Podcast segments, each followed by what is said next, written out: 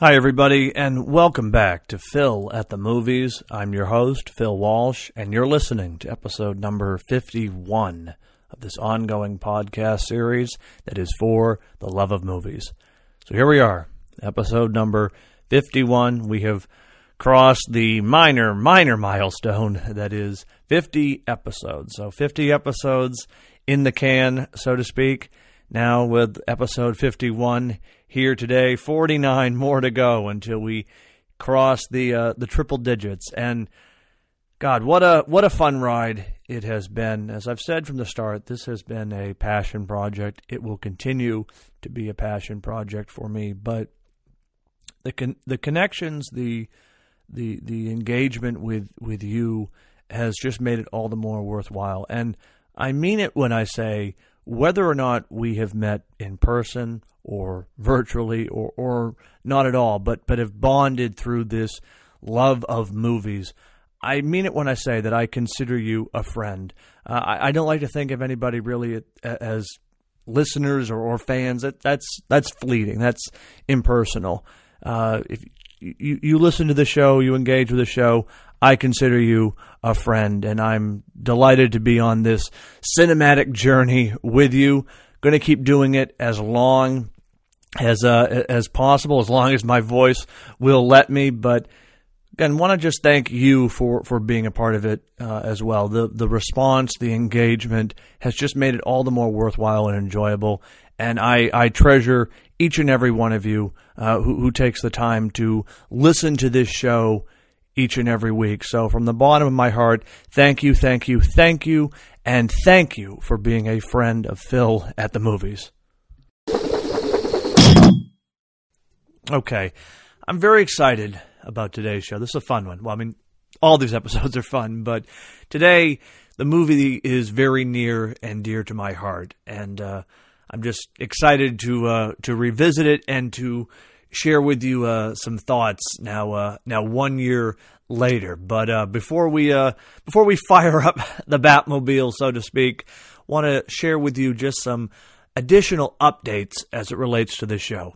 Now, as I said at the beginning of this year, for uh, this season, if you will, of Phil at the movies, want to try to do different different things, different ideas, formats, try to change it up, keep things fresh, new, exciting Last week had a, another fun discussion episode with Chris Evans. Again, special shout out and thanks to him for being on the show and talking all things Scream Six. We had an absolute ball talking about Ghostface and the latest installment of the scary movie franchise, which continues to make a killing at the box office. Yay for horror!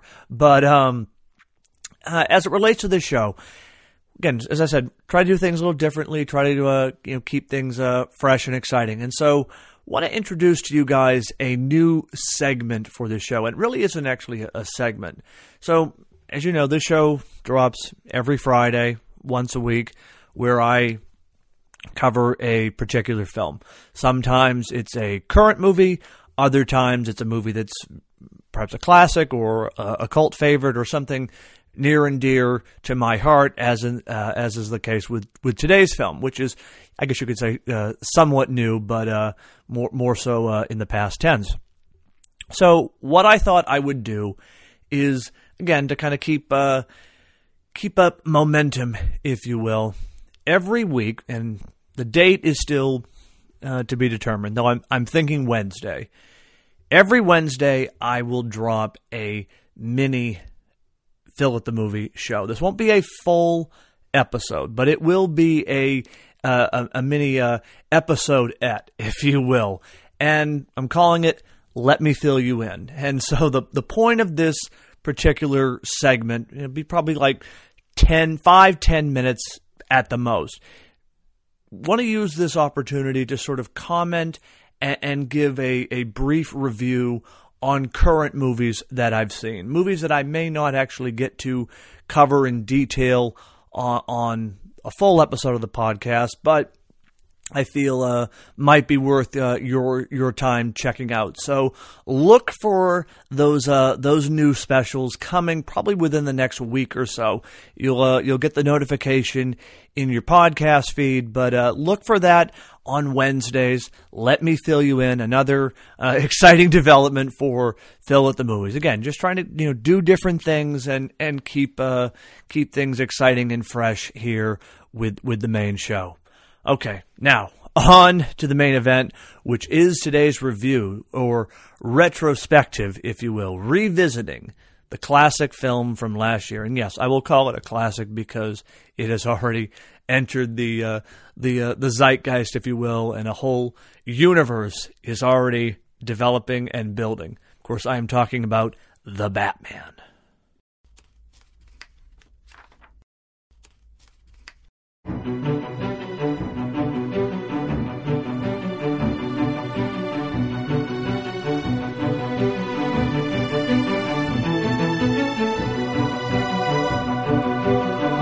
Year ago, this very month, March 4th, 2022, The Batman premiered.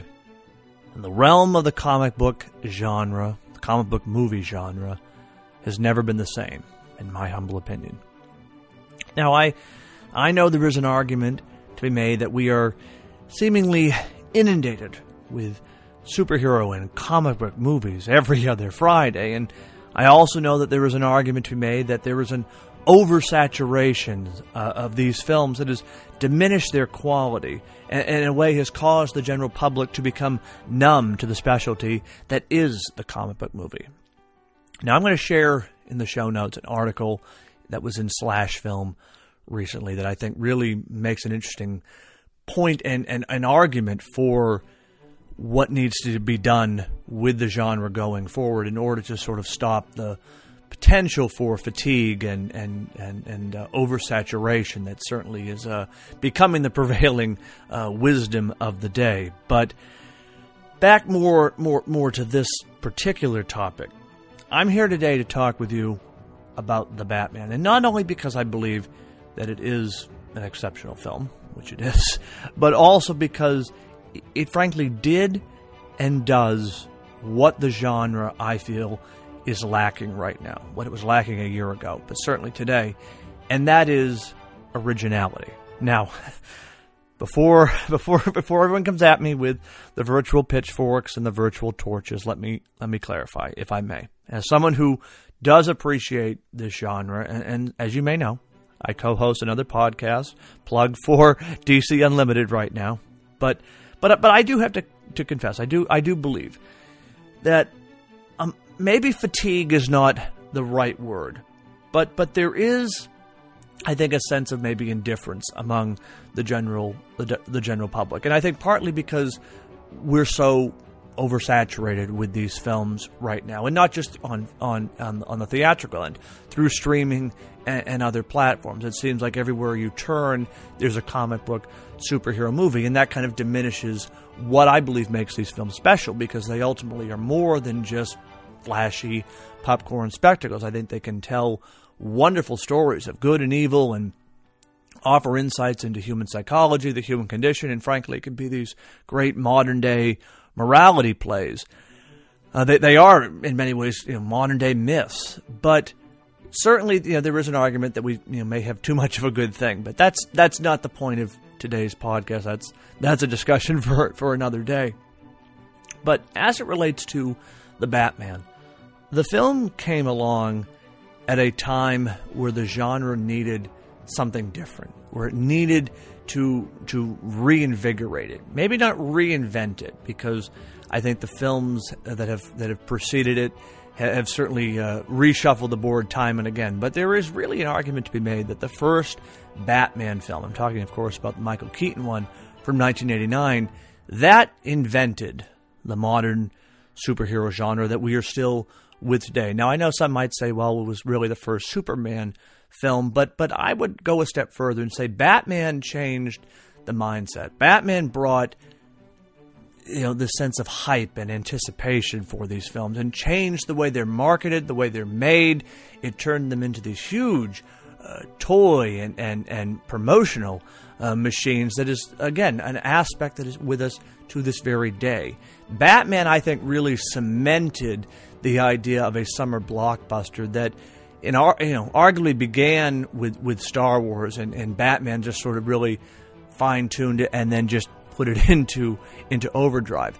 So it, you know, in many ways, this sort of starts with Batman and it continues with Batman. And so vis-a-vis the Batman from last year, I think the film came along at a perfect time where the genre needed something. If if if 89 invented the genre and, and made it mainstream, the Batman rejuvenated it. And the reason I, I, I feel that is this movie this movie is is is unlike anything that we have seen with this with these types of films ever. I mean, there's an argument some could say, well, it's you know on par with The Dark Knight or or Christopher Nolan's trilogy as a whole. But I think it's so much bigger than that, and that doesn't diminish any of those films. It, it, it's the next logical step, especially with a character like Batman that is so ingrained in our in, our cultural zeitgeist and part of, of our of our movie going psyche that this would be the next step. If Christopher Nolan sort of laid the foundation for a grounded, realistic Batman, Matt Reeves has taken that concept and, and just kicked it up tenfold, and, and the result is spectacular. At the time, I, I, think you could argue that the genre felt, in, in many ways, you could probably say the same today, but it, it felt a little top heavy. And this movie comes through as a result of hard working and, and real just determined craftsmanship by by Matt Reeves, the writer and director, who sought to give us something we hadn't seen before. I, am always fascinated with what I have read and, and watched in, in terms of the making of this film, of how there was a real determined and, and, and conceited effort to make this film, make this Batman experience unlike any that had been seen before on the big screen. Certainly acknowledging the great canvas of films that had preceded it, but to then chart its own course and, and making its mark in the only way possible. And how do I say this? There was an argument to be made. Certainly, there was an argument to be made when this film was being made. I know I heard it many, many times. But there was an argument, certainly, during the production of this film that was why, in the name of God, do, do we need another Batman film? What is the point? And, and I say, I say, as a fan uh, of the character and frankly of the genre, th- those were those were those were valid questions there was already sort of mixed reaction to the reinterpretation of the character through through Ben Affleck. Uh, and of course, you know, before that, you had Christian Bale and, and Christopher Nolan with their with their you know, near perfect take on, on, the character, which is arguably one of the greatest movie trilogies of all time, and, and frankly, in the top echelon of, of comic book movies. But I mean, that, that question kept coming back. I saw it, and even I thought it to some extent. Did we need another Batman film? And could another Batman film work, especially after what had preceded it vis a vis Christopher Nolan? Well, last March, that question was answered, and it was answered with an overwhelming and resounding and emphatic yes. A yes to all of the above. A yes to we can have another Batman film, and yes, there are more more stories to tell with this character. More stories to tell with this character, unlike any that had been seen on the big screen before. And with Matt Reeves and Robert Pattinson as the Dark Knight, they delivered just that last year. Now, I'm going to throw a word out, and the word is masterpiece. And I and, and I, I dislike using it because it is overused in our lexicon. It has become a cliche of a cliche. And, and while I, I do believe the film falls into that category. I am going to go a step for, a step further, and I'm being I'm being entirely serious when I say this. This film, not only is it brilliantly shot, directed, top notch performances across the board. Zoe Kravitz as Selina Kyle, Paul Dano as the Riddler, Robert Pattinson excelling as the Batman. This film is amazing. It's it's incredible, but uh, it, it truly is, and I mean this. It is a work of art. it it is a piece of cinema. Now, I know I sound like a fanboy, which I am, but I want to take you through my reasoning today of just why this film is so special and, and why it resonated with me in ways I did not expect.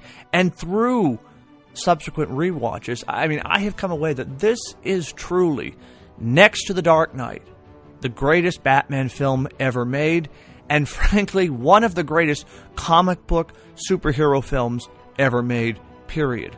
it, it, is a, won't use the word, it is cinema. It is pure and beautiful cinema. Because not only, as I said, did this movie show that there are more Batman stories to tell, but we can tell a story that digs into the psychology of this character and develops a better understanding of who he is and what motivates Batman than we've ever seen before on the big screen. Now, I don't mean any disrespect to the works that have come before, specifically Nolan's trilogy, the Schumacher films, Tim Burton's films, Zack Snyder's uh, films with Batman v Superman and, and Justice League. Ben Affleck turned in a fine performance, truly a fine performance as as Batman, and really, again, like how Bale differenti- differentiated himself from from Kilmer and Clooney and, and Keaton, Affleck did the same thing. But again, I, I had to I had to confess again. I like to always tell it like it is on this show. I, I never was able to connect with with uh, with Affleck's Batman, and, and even and to some extent with Christian Bale's. I mean, again, fine performances, um, but but but certainly I haven't felt certainly a, a strong reverence for for the character, even though I, I, I I I love it and I love I love the whole world. But in terms of the on screen portrayals, the, the the Batman who was always connected with me was Michael Keaton, and, and, and up until recently, he was my favorite portrayal of the character. Now I think you can probably guess where I'm going to this, uh, going with this. Robert Pattinson exceeded every expectation I had for this character going in. And I can remember, and I know I've alluded to it on this show in the past, that there was all this, uh, oh, consternation and people, you know, screaming on the internet, oh, God, you know, Robert Pattinson's Batman, this is going to be a Twilight version of Batman. I mean, the usual uh, critiques that happen whenever there's a, a casting announcement for uh, comic book movie, specifically Batman. It seems to always be uh, part of the uh, the territory with these films, going back to Michael Keaton. I mean, there were articles in the Wall Street Journal saying, "Oh, uh, boo-hoo on Warner Brothers for casting Michael Keaton," and of course, look how that turned out. Again, same could be said with, with Heath Ledger before uh, before people saw what he did with the Joker.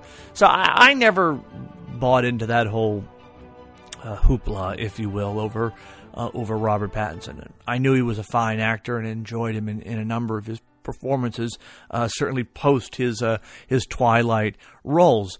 But but you know, I, I always knew he could he could deliver. I did not expect him to deliver what he did with this film.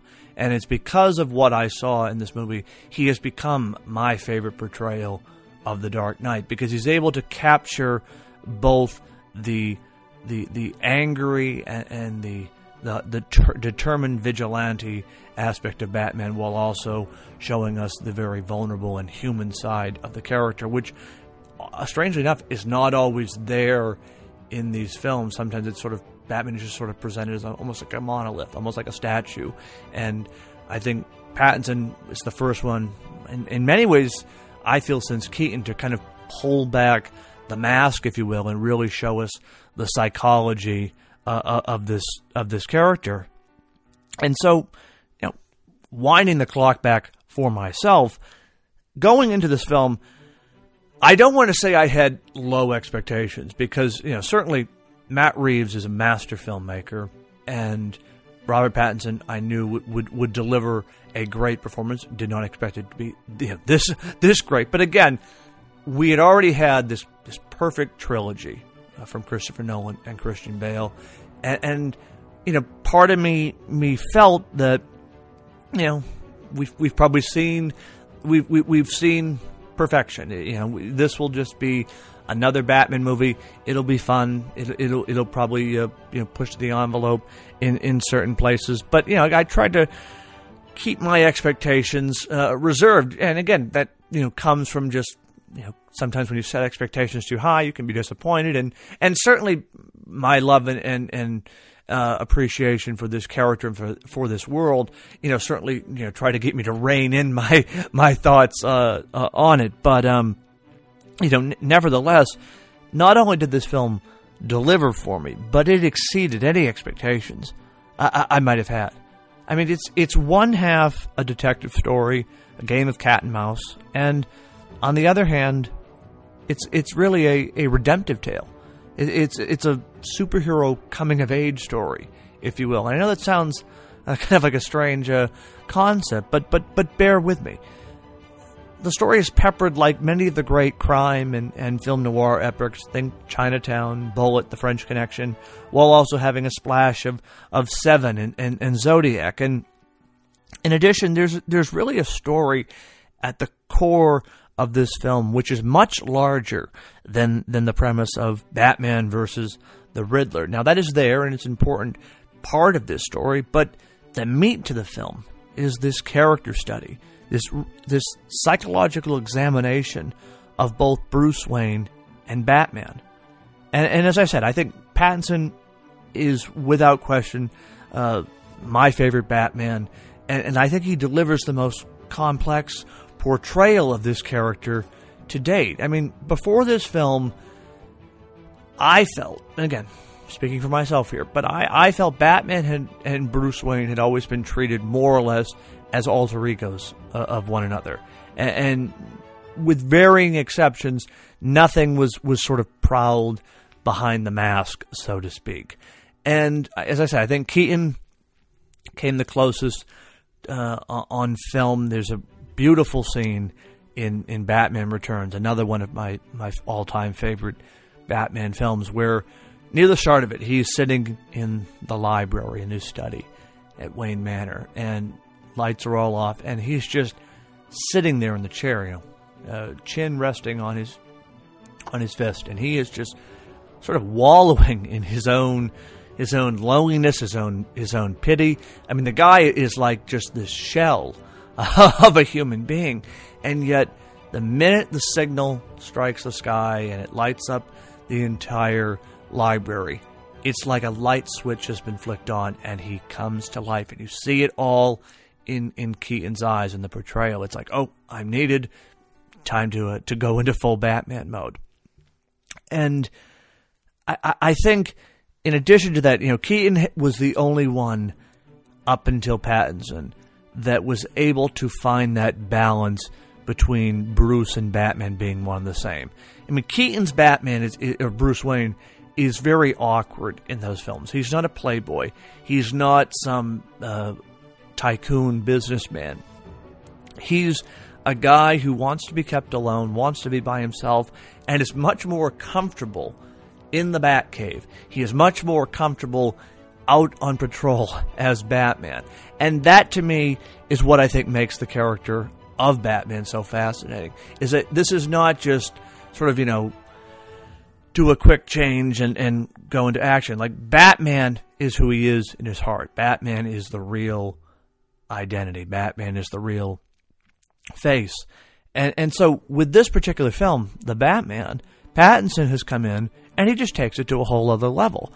Bruce Wayne in The Batman exists in name only. And I think that's what makes it interesting. Bruce Wayne isn't isn't isn't developed. He isn't he isn't real in a lot of ways. And there's been a, a knock on on the film that oh Bruce Wayne was underdeveloped. We don't get to see Bruce Wayne. That's the point. That's the point. He doesn't care about Bruce Wayne. Now, he may develop a, a subsequent persona, if you will, in later films. That remains to be seen. But that's the point of this film. Bruce Wayne doesn't exist. You know, he, he's there in name only. In the movie, Alfred is shown running the day to day finances of, of the Wayne Foundation and Wayne Enterprise.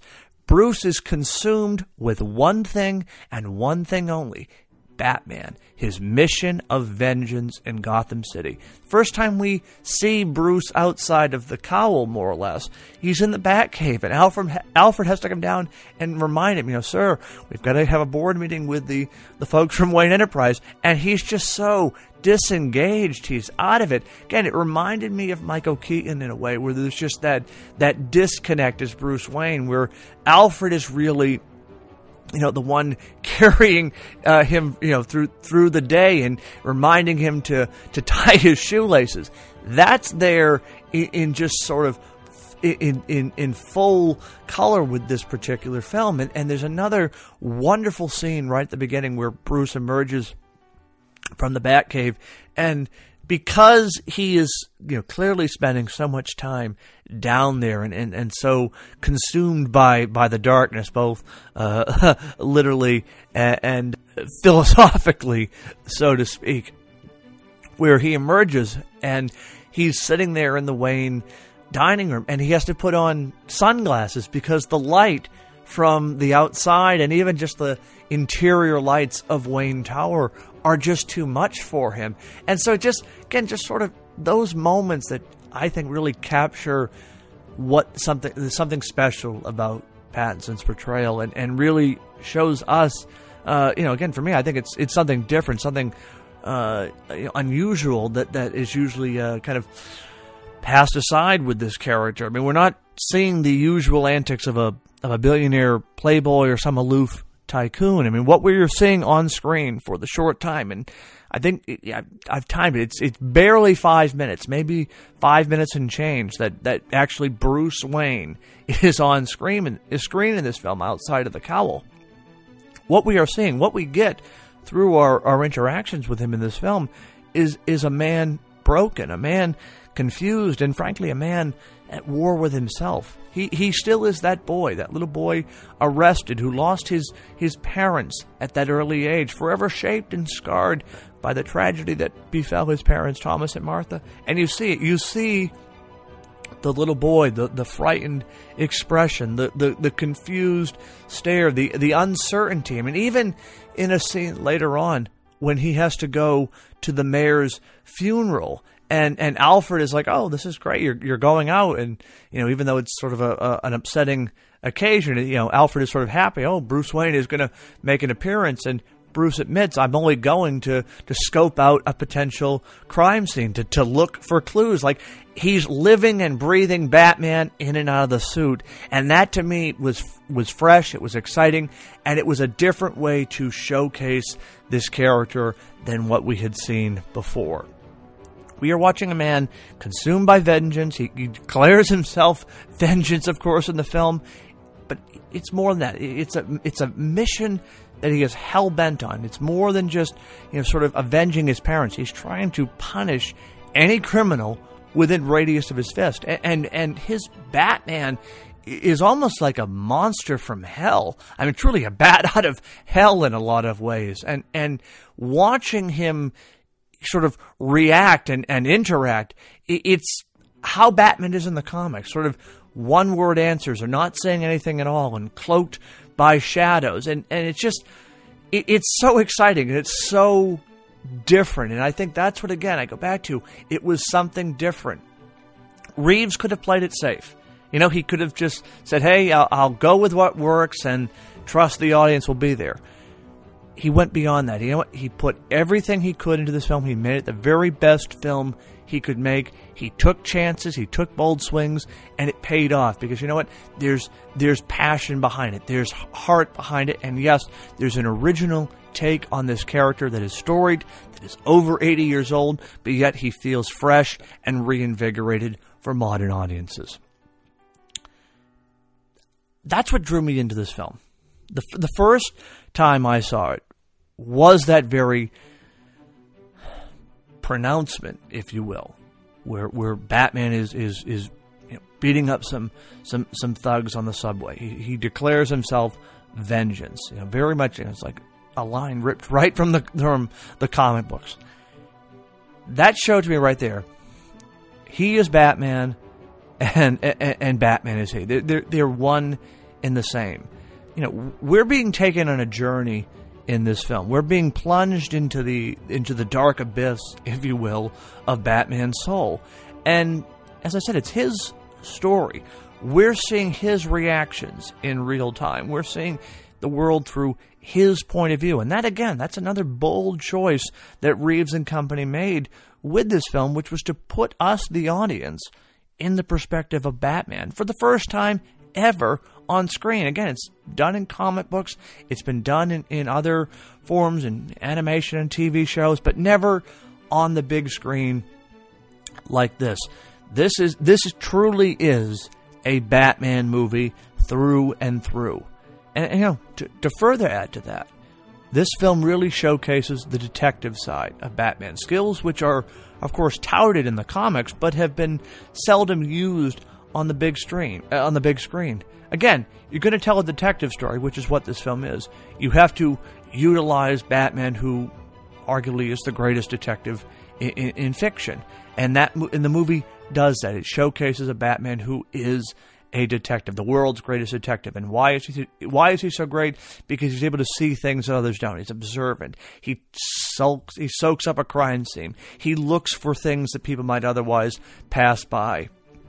The opening of the film after the the real horrific death of the mayor. I mean, it really feels right out of a horror movie, and it kind of is a nice callback to some of Matt Reeves' earlier films. For those who may have seen uh, his film Let Me In, there's a similar scene with uh, one of the characters where he sneaks up behind someone in the back of a car, and I mean it's it's almost a, a recreation of that with the Riddler at the start of this film. You know, very very you know, very bold choices for what is a comic book movie. But that's what I'm saying. Again, Reeves was showing us things that, that we may have some familiarity with and then sort of subverting them or, or turning them on its head or maybe inverting them in a way so we look at things in, in a very different uh, in, in, a different light.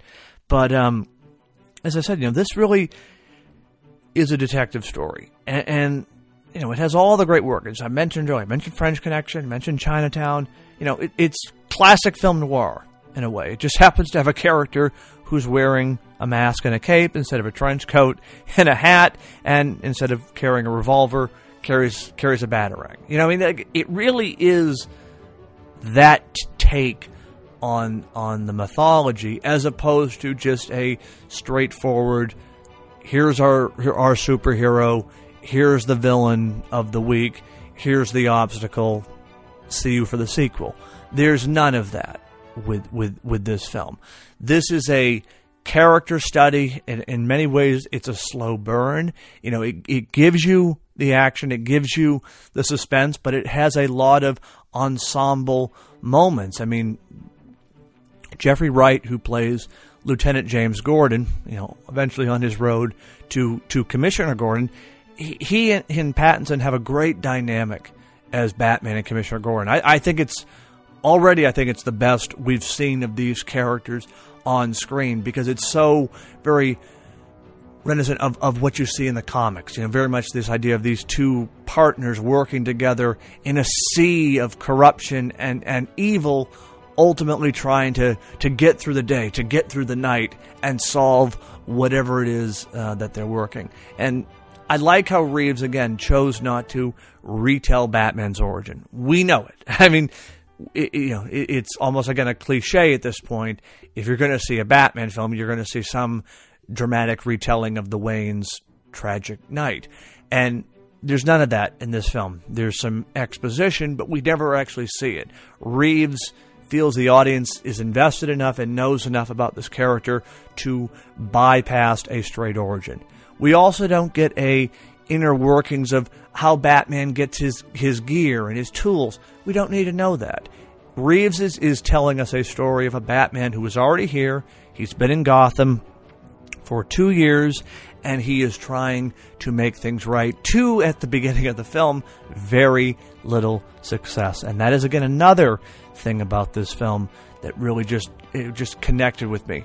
We're getting a, a Batman and a Bruce Wayne who's narrating at the beginning and, end of this film, and it's partly done through these journal entries that he has, sort of documenting his nightly rounds out on the streets of Gotham City. Fascinating way to pull us in to the character and get an idea of, of where his psyche is, where he is at this particular point of the film. And, and when we're introduced to him, he's been at it for two years, and he's lamenting that Gotham City has has not changed. He, you know, things are worse. Crime rates are spiking, and he feels a sense of failure, and yet he still is continuing. He even says, "You know, I have to try. I have to go on." And it's this it's this mission that he's going on, and then frankly pulling us, the audience, along with him. That sort of you know makes us invested in this this journey of growth that ultimately the character is going to go on. Because ultimately, this film eh, presents this this great challenge that Batman has to confront, and it's not a physical challenge. This is not a, a situation where Batman has to defuse a bomb or, or Batman has to, to defeat the Joker before he escapes. This is a psychological battle for one's very soul. It's who he is. It, it's what he has become, and frankly, the film, I think, really beautifully suggests that in order for this city, Gotham City, which, I mean, has always been a character in these films, but in this one, it, it really feels like it like it is a living, breathing organism that is sort of festering corruption and, and despair, and and is this this rotted wound, and you know, sort of Batman becomes the antidote, if you will. But it's only after Batman realizes that for in order for Gotham to be saved, in order for the city to to begin healing, he too must be saved, and he too must heal, and and that's where the character arc comes in. That's where we get this great this great growth of, of where he starts the beginning of the film to ultimately where he is at, at, at the at the climax, and I, I think it's the best character arc for Batman on film, and frankly, in in maybe in any form uh, media form of, of, that the character has been in. And I'm even talking comic books at, at this point. It was a perfect distillation of what makes the character work, why he is who he is, and ultimately how he becomes the quote unquote dark knight that we all know and, and, revere him for, why he has lasted for 80 years. It's all right there. And, and Reeves and Pattinson deconstruct it in a way only then to, to build it up and, and sort of present it uh, as new for a whole brand uh, brand new segment, if you will, uh, of audiences who may just be discovering this character uh, for, for, the first time. And, and, on that point, when we first meet him, Batman is just this obsessed vigilante. He's just beating criminals to a pulp and, and, and looking past those he is uh, trying to help without so much as a how do you do. Uh, but by the end of the film, and this is where again I go back to this this journey that he's going on, this this self discovery, if you will. He becomes this this symbol for Gotham, a beacon in the dark, working shoulder to shoulder with first responders, helping the weak, the forgotten, and ultimately the innocents. It's it's that realization he has that he must become more in order to save the city he loves, more than just a creature of the night, a true knight in shining armor, if you will, or in or in or in black clad armor, if you will. And, and, there's this wonderful scene at the end. I mean, it's it's probably my favorite scene uh, of Batman on film. It's it's so operatic. After sort of Gotham has gone through this uh, uh, baptism, if you will, where the city has been partially flooded and, and, and in a way, the Riddler's plan works, but it's only through that, uh, you know, sort of achievement by the Riddler that, that Batman is able to rediscover himself, save himself uh, psychologically, if you will, and, and save his soul, that he can then sort of lead people to safety, lead them to uh, to a, a new horizon. And at the end, he's he's right there. I mean, Batman is is you know, sort of trudging through the water, holding up this flare, guiding people out of the depths of danger and despair, and, and ultimately, you know, literally and physically to to, to, to, to higher ground. And there's this wonderful moment where he's literally helping the first responders and the National Guard carrying uh, survivors and, and, and injured uh, citizens out of this uh, convention arena and getting them to safety. And there's this one exchange. He's carrying this woman. She's been, you know, she's battered up and she's and she's injured, and he's carrying her over to the gurney uh, attached to the uh, the cable on the helicopter, and he loads her into the gurney, and then yet she reaches out and, and, and holds on to him. It's almost as if to say, "Oh, don't let me go. Don't you know? Don't leave me." And it's this wonderful exchange where Batman has been accepted by the public. They see him as not a creature of the night, not this monster, but as someone who is out there fighting for them, someone who is out there saving them, someone who is there to protect them. And again, there's no dialogue, but the music, Michael Giacchino score, is operatic at this point.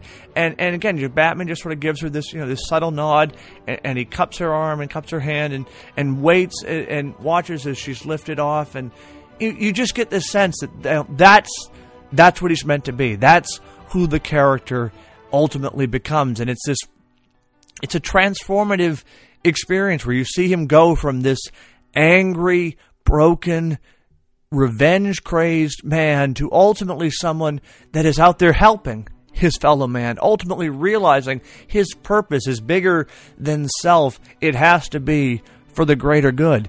And it's just, it's perfect. It's a perfect illustration of why this character has worked for over 80 years. It's why I love this character, and it's why there is a need for these films because they can tell these great stories of both survival and, and examination uh, of the human condition in a way that can be more interesting than just sort of, you know, people running around talking. I mean, you can get to much more complex themes, sort of morality play ideas and sort of illustrate your point better when your when your lead protagonist, if you will, is a guy dressed up like a bat. I mean, it's sort of funny the way I say that, but but I think you understand where I'm coming from with it. I mean, just I, I, could go on about the entire third act, and I, I it's so it's so perfect. It, it's a perfect third act for a movie, uh, for a comic book movie, but that ultimately sort of underscores the point of the character's journey in the film. Again, I go back to it's the best character arc that you watch him grow and learn and discover not only about the city but about himself over the course of the film. That's why I really call it a, a coming of age superhero film where you know in, in many of, of the of the previous Batman films and frankly even superhero films the character's arc is almost irrelevant because it's sort of well, you get your origin movie, that's their journey from point A to point B, and then the other films sort of become superhero versus villain of the week. And that is not the case in this film. As I said, the Riddler is almost is almost secondary uh, to to to the story. It's really about Batman and his own discovery, his own reexamination of his of his choices and of his mission and his determination to improve himself and ultimately become more than just this revenge crazed vigilante of the night, but ultimately this symbol of hope for Gotham City. Beautiful, beautiful story that really does have a beginning, a middle, and an end. And even though the end is really the beginning, this film is self contained. And I want you to underline that word right now self contained. That, my friends, that is the real strength of this film. Outside of the characters, outside of the gorgeous cinematography by Greig Fraser, what differentiates this movie, this film, from the multitude of comic book movies that preceded it and frankly have succeeded it in the years since? This film is a self contained story. Again, underline that word. Self contained self contained story. That while it suggests of a larger world, and there is, and there are little little uh, I'm not even going to call them teasers, but there's little breadcrumbs, if you will, to, to world building and future stories. The film itself, the story at hand, does not hinge on the fact that you must stay tuned for the next adventure. Okay, there is no sequel tease at the end of the film. As with so many comic book movies these days, there's no mid credit scene, there's no post credit scene, there's no during the credit scene, there's none of that. There's none of that. I'm not not, you know, knocking it, but that's when I go back to the originality of this film. It tries to say something that hasn't been said. It tries to be different than what has come before it. It isn't giving you a treasure map uh, for for how to follow this movie and how to follow the world ahead. This is a solo standalone film that gives, as I said, a beautiful coming of age story, a rise of Batman story that has a beginning, middle, and an end. And even though, as I said, the end is truly the beginning, the film is not leaving you waiting for, oh boy, we have to wait three years to find out what's happened. It leaves you fulfilled. It, it stays with you, but it gives you that sense of completion, which I think, frankly, is missing from a lot of movies of this particular genre today. And I, and I said it a year ago, and I will say it again. Even though there are there is a sequel on the way, the world is clearly developing, and, and, and there's a spin off show with uh, the Penguin, who is was played masterfully in the film by, by Colin Farrell. I mean, just as a sidebar, it's a probably one of the most immersive and transformative performances I've ever seen by an actor in any film. I mean, you don't see Colin Farrell when you watch this movie. But but putting all that aside, a year ago, before I knew there was going to be a spinoff, before I knew there would be a sequel, even though, of course, this is a franchise. I mean, at this point, we're on, you know, number 13, I think, for Batman films. Even though I knew what preceded it and what would likely be succeeding it, I felt emotionally satisfied with what we got on this film. And that's not to say I didn't want an immediate sequel. I mean, selfishly, because I love these movies, because I love this character, I wanted more the day after. You know, I mean, like, I mean, I'm waiting for 2025. You know, yesterday. Like, I, I can't wait to see where this world is ultimately gonna is ultimately gonna go. But I felt last year that that it was a perfect story. It's a standalone story that that again it may ultimately tie into uh, a larger world. That's to be determined, and frankly for the purposes of our of our discussion and for the purposes of this film, it's it's irrelevant because Matt Reeves set out to give us a Batman story, to give us everything you could possibly want in this film. You have all of your all your familiar your familiar tropes. You have your your chase. You have the your fights. You have all the trappings of a, of a, of a Batman film. You got your Bat Signal, Batcave, Alfred, Commissioner Gordon, Catwoman, even the Joker. I mean, like it, it's got everything you might want in a Batman movie, and yet it doesn't overstuff it. It doesn't say, "Well, wink, wink, tune in for the sequel." I go back to what I said. It's a film that has a beginning, middle, and an end, and that is something that is a rarity these days. I cite Joker as another example, even though there is a sequel on the way. There is a beginning, middle, and end to that film. And I think that's why the Batman stands out. That's why Joker stands out. But in the case of this film, that's why the Batman stands out. In a sea of comic book movies, it stands out as as a beacon, as a buoy, as something different, something that is fresh, something that is that is able to rejuvenate this genre. And, and I would argue, and I feel it, more films like the Batman please. More films that take this sort of psychological approach, character study to the main superhero, deconstruct them in a way, but then uh, build them back up, and that ultimately tell a story that does not have to hinge on what we will see resolved in five years, but instead is resolved right there within the narrative of the one film. Now, as I said, a sequel is on the way, and already expectations I think will be even higher for this film because this one was so perfect.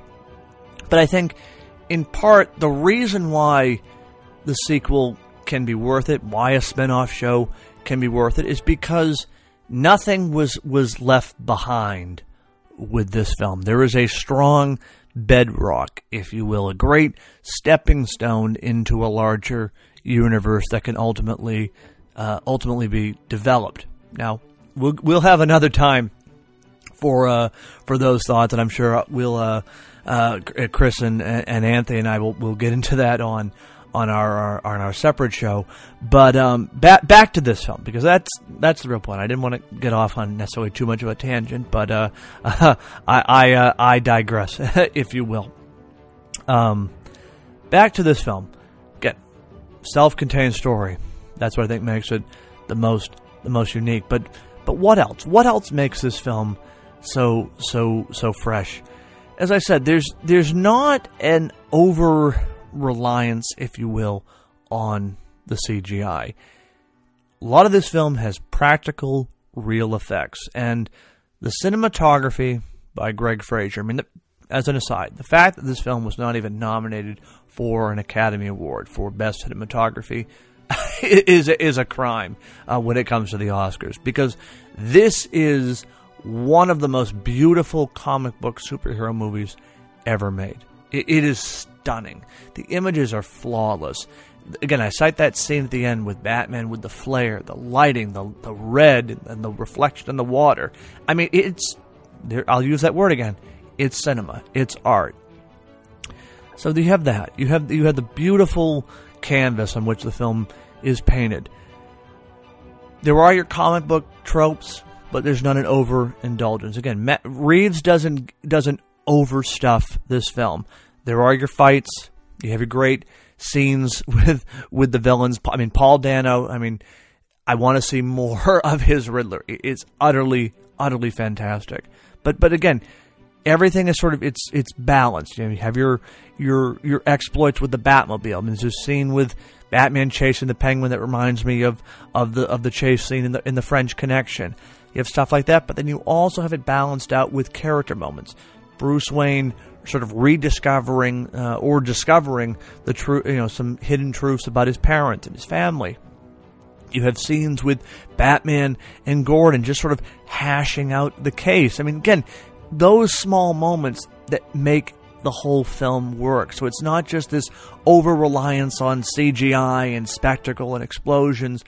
As I say it, I've said it before, there's a story. And the story is what really drives you. You've got not only this psychological character study on Batman, but you also have this murder mystery at the core of it, which is sort of exposing the corruption of Gotham City. I mean, it's this multi-layered uh, piece, like many of the great, uh, great uh, detective stories that ultimately tie back to the the main protagonist. All of that is there as well, and I mentioned it at the start of this.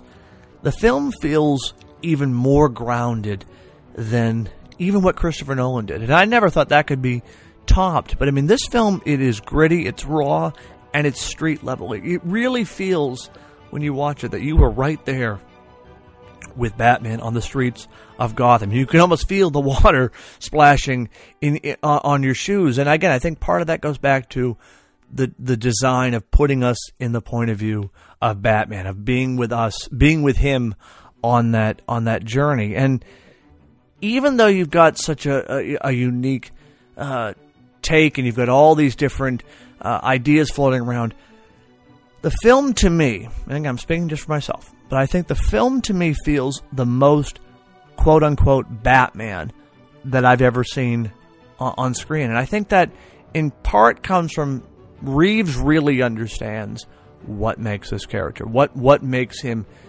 tick, why he has lasted for for 80 years. But more to that point, I go back to putting us in the point of view of the character, I think allowed the audience to, in a way, identify with Batman uh, more so than we have in, in the other films because we're there. You know, when he stumbles, you know, we're stumbling with him. When he's surprised, we're surprised. When he's un- when he's cracking the code, we're cracking the code. So you can really see what makes the character tick and see how he sees the world uh, for the first time on, on film. That was a good choice. That was a bold choice, but it worked because I think it allowed for new insight into the character. And yes, you know, I'll say something controversial perhaps, but it put Batman right at the center of his own film, perhaps for the first time ever. I mean, that's not to diminish what has come before, but but this movie feels Batman centric throughout it because really he is at the core of every single scene and frame in this movie with like one or two exceptions. This is a Batman movie about Batman telling a Batman story. And again, it goes back to what I said. It's that coming of age. We're watching the character go from one point in his life to the next. It's why I love this film. Again, I said it before, I'll say it again. It's a piece of art. It's it's a piece of cinema. And I I can't wait for this universe to unfold. Now, what else? I've gone on for perhaps a little bit longer here. I mean, I, I saw a uh, a tweet on uh, on Twitter the other day where someone was like, you know, what could you talk about for 30 minutes uh, with no notes? And you know, people were putting up different responses. And as a joke, I put up I put up uh, the Batman, and of course, you know, here we are about you know 56 minutes into this podcast, and I'm still going on about Batman. So I think I've definitely met the quota. But at, just want to go touch on a few more things about this film. I mean, I could do a whole entire, you know, five hour seminar on why this film works. What else? What else? Well, let's see. I, have sort of touched on the Batman Gordon relationship, the, the cinematography. How about the score? The score is also another part of it. I mean, music can, in many ways, enhance a story. I mean, if you've got a great film, music is only going to enhance it. And, and music does that without question in, in, the Batman. Michael Giacchino's score is memorable, it's iconic, it's operatic, and it really guides the story in a way where versus the story guiding the music, which you know again that's can sometimes be um, a you know a matter of uh, of taste or opinion. But I, I I thought the score you know it was thrilling when it needed to be, it was low when it needed to be, and it just was a it, it's it's memorable. I mean, that's the biggest thing. It's it's memorable, and developing a Batman theme is, is no easy uh, easy business. I mean, certainly Danny Elfman's from from Batman and Batman Batman Returns is legendary, but uh, Giacchino's is is is right up there in my humble opinion with Elfman's. It is just iconic, and again, it feels Batman. Everything about this movie feels Batman, and that kind of ties into into Gotham City. Gotham City is a character in this film, and sometimes, like in the Nolan films, they would use parts of New York or parts of Chicago and kind of create a, an interesting, uh, you know, mosaic, if you will, uh, of Gotham City. This film, there was some uh, uh real location shot, there was some soundstage work, some um, you know, some visual tricks, but Gotham City feels bigger uh, than we've seen before on on screen, but it also feels like no place that you can pinpoint. You can't say, "Oh well, it's Chicago or it's Los Angeles." It, it doesn't. It, it, feels and looks like a real city. It, it's it's dirty. It's grimy. just the way the the water splashes and the puddles, like it just everything about it feels comic booky, if you will. I know that's not a word, but it, feels like we are seeing something on the page of, of any Batman uh, graphic novel or comic. Where, where you've got your shadows, you've got your gothic structure. I mean, Wayne Tower in this film is a perfect place for Batman because I mean, he feels like almost a prince uh, locked up in the in, in his uh, in his home, sort of looking down on the city and, and, and trying to make sense of it. I mean Gotham is usually a, a character in the, in these films, sometimes more just as a, as a look, as a design. In this film, it's not only a look and a design, but it also plays an integral part of of the story, and ultimately, sort of the, the partial destruction of Gotham contributes to this uh, this sort of rebirth, if you will, or rejuvenation of the city later on in the film. The Riddler. I mean, I only briefly touched on on Paul Dano as as the Riddler, but I mean, you know, if if uh, if I was to make a Mount Rushmore of of Batman movie villains, a strong strong case to say that uh, Paul Paul Dano should be on there with the Riddler because he again reinvents the character for the first time since 1995. Uh, that was the last time the Riddler was on the big screen, and he takes him in a way that is so different than what we have seen before and yet also honors the character. So you know, even though he's got almost a, a kind of you know a, a twisted seven or, or zodiac uh, vibe to him, there are elements that that he peppers in that make you make you think, especially if you're uh, fans of the character, that yeah, this is the Riddler. He he he understands the psychology of it. I mean, just his mannerisms, his his quirky smile, his his manic intensity, both when he's angry and sad and defeated. It, it's it's perfect, and and I.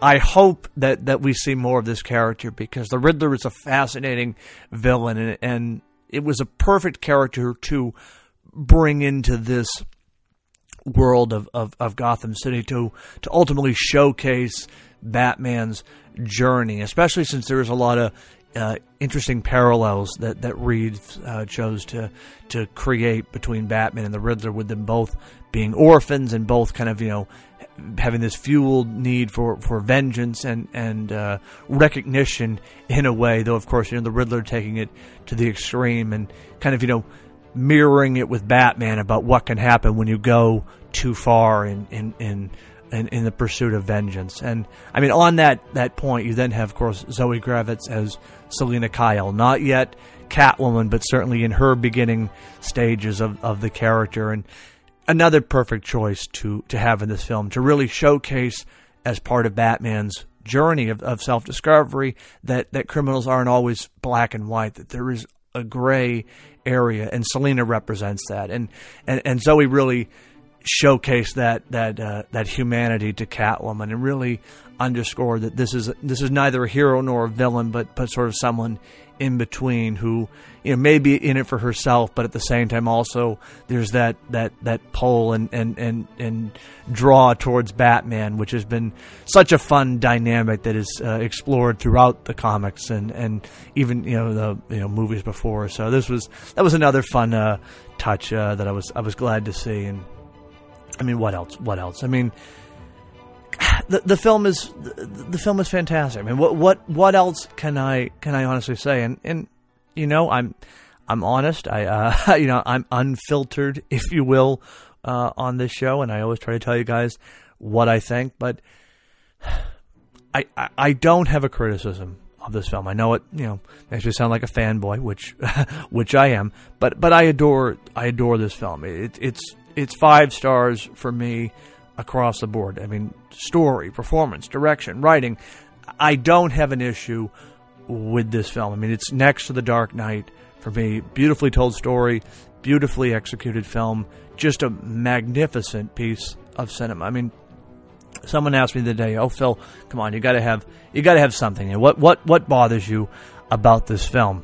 And I, and I was honest. I said I, I said honestly, nothing. Like it is a it's a perfect film. It, it's it's the Batman film I didn't know I, I I needed. It's a Batman film I never thought would uh, would exist, and yet here it is, and, and I, I, just adore it. I, I, think it is perfection. And, and but you know, again, always try to you know hear uh, hear the other sides because you know I'm a you know like to be open minded and whatnot. Um, you know, if I had to have a you know a quote unquote critique, and this this is not for this is not for me, and this is really stretching it here, but for me personally, there were two things. Number one, the Joker is is in this film, and and it's it's a very minor, minor, minor uh, I, was, I don't even want to call it a cameo. He just sort of you blink and the Joker's there, um, played by Barry Keoghan. Um, he's there at the end, and he sort of serves as a as a purpose for ending the Riddler's arc and um, whatnot. There was a scene in the film that was taken out where Batman does have an interaction with the Joker, and it's like a five minute scene. Now the look is controversial, and and you know not everyone is in love with it. I don't personally have an issue with, with how the character looks. I mean, I expect there will be a redesign or some uh, tweaking around the edges if, if, the character does make a, a, a return, which I do expect, because you can't tell the story of Batman without the Joker in some form or another. Um, but uh, there is this scene where it's it's very, uh, very, very uh, heavy Hannibal Lecter uh, Clarice Starling vibes, where in this deleted sequence, Batman goes to the, the Joker and and tries to get a, a psychological profile on the Riddler. And even though uh, you know I understand why it was taken out, sort of for for story pacing purposes, I would have left it in because I think it's just such a you know one I'm always going to want more Joker, and that's just a, a, thing with me when it comes to uh, Batman. Much you know, the Joker's my favorite villain, so any chance they get to the Joker, I'm all for it. But it, it's just a really cool scene that sort of shows us something different that we haven't seen before vis-a-vis the Batman Joker relationship. And again, it's very psychological. It feels very much like Silence of the Lamb, and I, I would have I would have kept that in. So I mean that that that's you know that's really stretching. You know, if I'm looking for a uh, a, a, a, nit to pick, so to speak. Um, the only other thing, and again, this you know is more kind of I think for for general audiences because I have heard this um, complaint, if you will.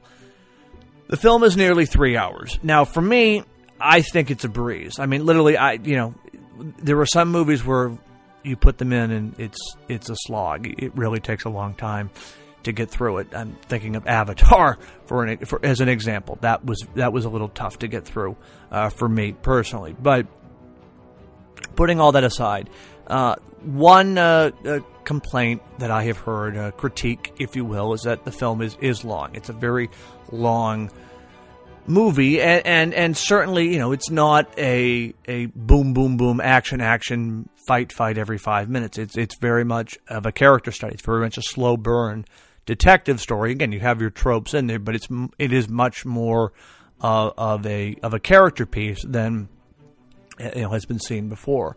So, what I would probably say, and again, this is just you know you know when I'm really reaching here for a sequel, probably getting it to around two and a half hours uh, would be ideal. And I say that you know for, for you know for the general audience, which I mean at the end of the day, you got to have it both ways because you can't just be uh, just be reliant on on comic book fans. You have to have to appeal to uh, to to everybody as well, to folks in the middle. I mean, that's the way these movies ultimately last. So, but I mean, that's again, that's a real reach and and doesn't in any way, shape, or form, uh, you know make me feel any any different or, or less about this film. I I will defend it uh, tirelessly and, and, and, and, passionately, as I have now done for over an hour on this uh, on this particular episode. But uh, well, maybe maybe not quite a full hour. I think the first five minutes or so of this show was uh, uh, was uh,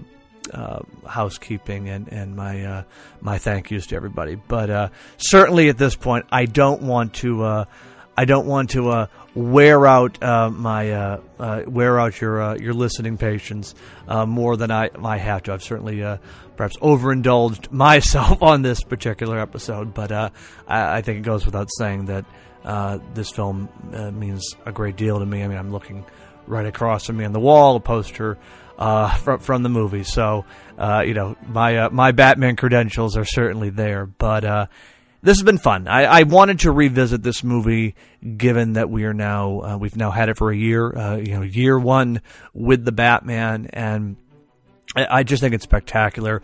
I can't wait to see where this movie goes, where it unfolds. I, am sure I will be revisiting it in some form or another on this podcast in the future, especially with the Penguin Show on the way, and and the uh, the part two sequel coming in 2025, and uh, in addition, I'm sure uh, my friends and I on, on DC Unlimited will be discussing this film uh, at even greater length on an episode of our show. So I will uh, I will uh, leave you in suspense. Uh, same bat time, uh, you know, not same bat channel, but same bat time, if you will, for a. a future Batman related discussion. But in any event, want to thank you all for taking a little trip down memory lane with me today and, and revisiting the Batman, truly one of the greatest comic book superhero movies ever made, and, and frankly, one of the one of the best films ever made. And again, you know, I, I mean that uh, with all of my heart, as I you know say on this show, I always tell you what I what I feel, what I think, and when it comes to this movie, it is truly a piece of cinema. It is a piece of art, and I've been I've really enjoyed this uh, this particular episode, revisiting it, and I hope it was enjoyable for you as well. So that is all for today. Hope everyone has a great weekend. Goes uh, check out some movies. A lot of great films playing right now. A lot of great films on the horizon uh, in the coming weeks. Can't wait to dive in and tackle some of those uh, movies with you in the weeks ahead. But uh, until next week, I'll be back and we'll do this all over again for the love of movies.